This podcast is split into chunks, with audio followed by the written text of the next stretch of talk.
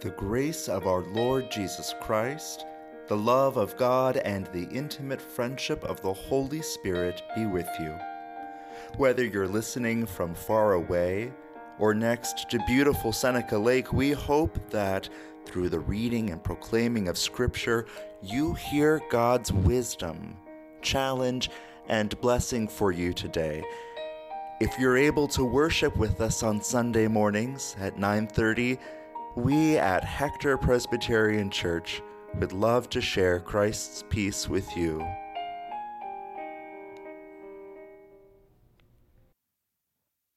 As we prepare to hear the scriptures, let us pray.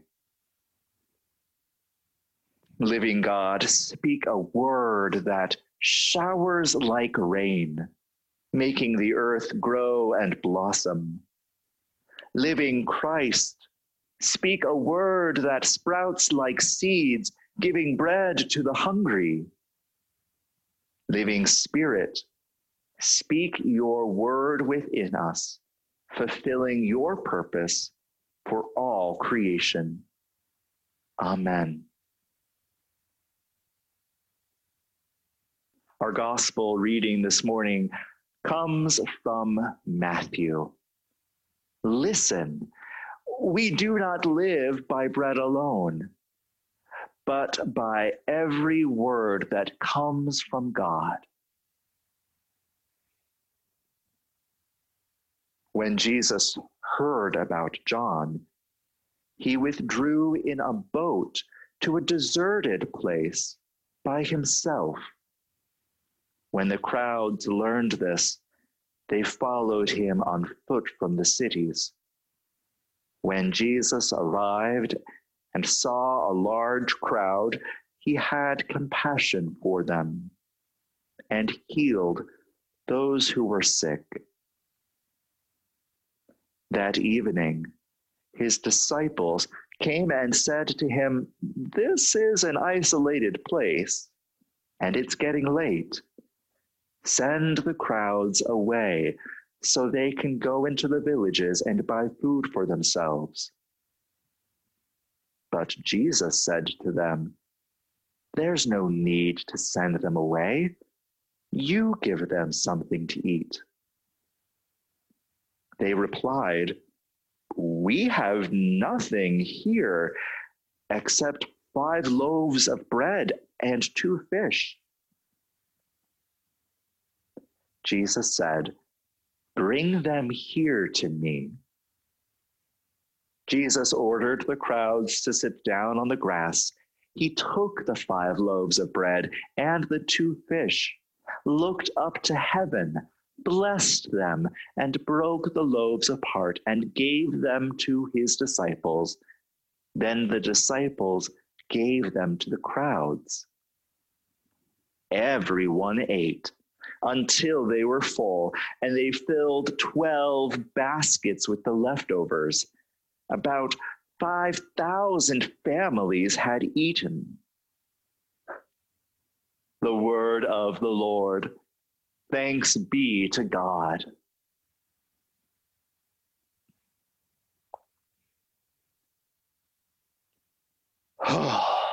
There's nothing to do if you have lived among children, chances are good that you have heard this complaint raised in the dead of summer or on a rainy Saturday afternoon during the school year. Oh, there's nothing to do. Maybe you can remember speaking these words yourself. I certainly can, and I can remember too my parents' response We'll find you something to do. There was always laundry to fold, weeds to pull, or toilets to clean. There was nothing to do except the things I didn't want to do. Now, it's acceptable to tease children complaining about boredom, but it does feel obnoxious to chastise adults who are genuinely concerned about scarcity. I can picture the Facebook post now. Someone gunning for a gotcha. Jesus' disciples say they have nothing, nothing except five loaves and two fish. Sure sounds like something to me. Yeah, you're very clever, imaginary social media pundit. But honestly, five loaves of bread and two fish compared to 5,000 plus people is basically nothing. Serving crumbs to the crowd doesn't make a meal. So why bother? The disciples aren't alone in judging their offering as insufficient. My $50 donation to a friend of a friend who lost their home in a wildfire isn't going to build a new house. Turning off the lights in my home might lower my energy bill, but I don't imagine that I am keeping the sea levels from rising all that much. My voice as a constituent doesn't carry much weight in my elected representatives' ears, especially when people with cash to spend on a reelection campaign are speaking louder. So why bother? Such is the sly logic of scarcity because my offering amounts to crumbs before a hungry crowd. I shouldn't try. I should just get out of the way. People who matter will solve the problem. Scarcity thinking tricks the mind to twist I don't have enough into I am not enough. As a powerless individual, I will look for powerful leadership to protect me by any means necessary. As a powerless individual, I will jealously guard my scraps of bread and dignity and if someone speaks up about having a hard time, I'll ask, well, what about me? As a powerless individual, I won't pause to consider the possibility that if I join my efforts with you, there might be power in numbers our crumbs might be indeed enough to fill a few rumbling bellies. I can identify with the disciples' frustration, with their disappointment, with their despair at failing Jesus. We have nothing here, nothing except five loaves and two fish. We are not enough. Not good enough to be your followers, Jesus. Not resourceful enough to care for these thousands of people. Friends, if you could speak those words yourself, if you can feel the lump in your throat or the sinking sensation in your stomach, May these words of Jesus be a blessing for you. Bring them here to me. As in, bring your nothing except here to me.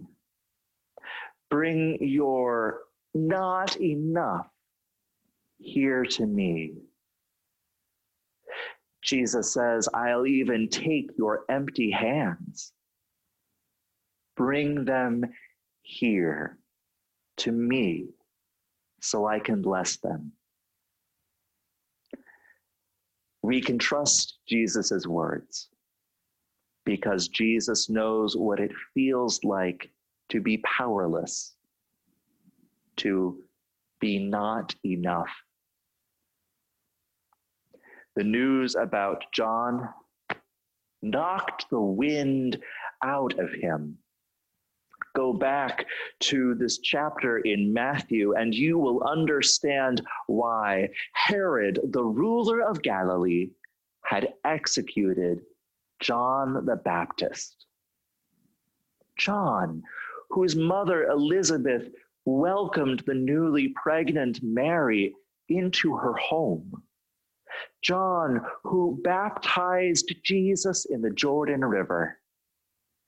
John, thrown in prison shortly before Jesus began preaching the good news about God's kingdom. John, whose head now rested on a platter.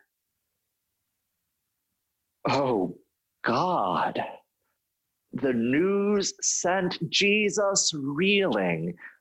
Imagine having the power to multiply loaves for a hungry crowd, but feeling powerless to prevent the death of your cousin, your friend. No wonder Jesus climbed into a boat to sail away from the city. He needed to be alone to grieve. And he couldn't bear the thought of someone asking, Jesus, why didn't you do something? The apostle who penned the letter to the Hebrews, wrote that Jesus, God's Son, our Savior, was in the trenches of the human experience, tempted in every way that we are.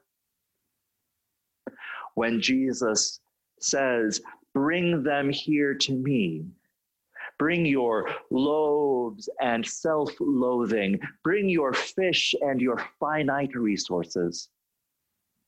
I trust him because he was tempted to give up. He was tempted, but then he saw the crowds. Jesus had compassion on the people who traveled on foot to find him in that deserted and desperate place. He couldn't save John's life, but he could restore life's joy to these folks. He healed their sick,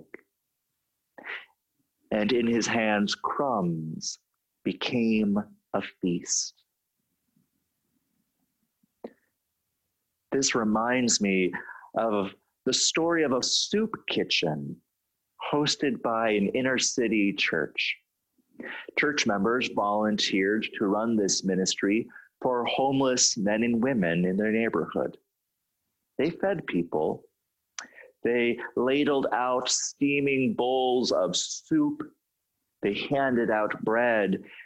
A local supermarket chain had donated it was all right, perhaps even enough. Some members, though, thought they could do more.